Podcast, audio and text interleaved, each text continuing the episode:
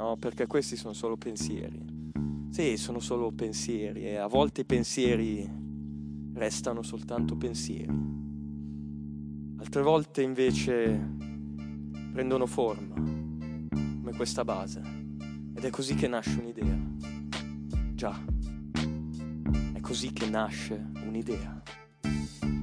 Quando nella tua testa quel pensiero diventa reale, realizzabile, vero, lo puoi stringere tra le mani, sentirlo, è tuo. Quando una serie di eventi che si incastrano alla perfezione prevalgono su quella serie di pensieri che questo non avvenga, che questo non accada.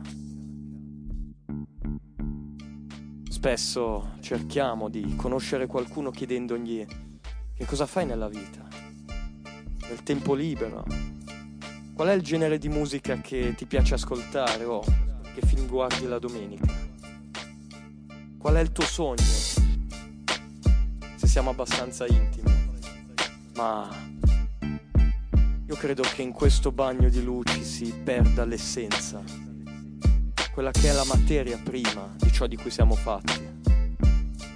La domanda giusta sarebbe cosa senti, cosa provi.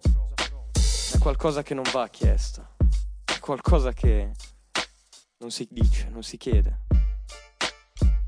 Le parole perdono densità di significato se sono strappate fuori quasi forzatamente. E allora, perché non lasciar parlare l'arte? Non c'è nulla di più autentico in fondo, non c'è nulla di più vero. V per Vendetta ci suggerisce come gli artisti dicono bugie per raccontare la verità. Già, perché nell'invenzione non si racconta il vero, ma si racconta la verità. La verità, già. La propria verità.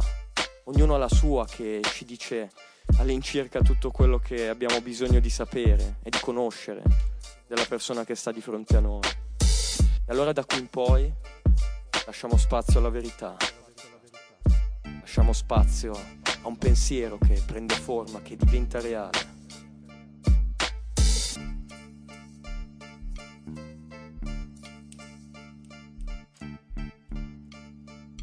Questo silenzio non è casuale. Nulla accade per caso. Un po' come, è nato tutto questo, come è nato questo progetto, come è nato. Come sono nate anche le nostre amicizie.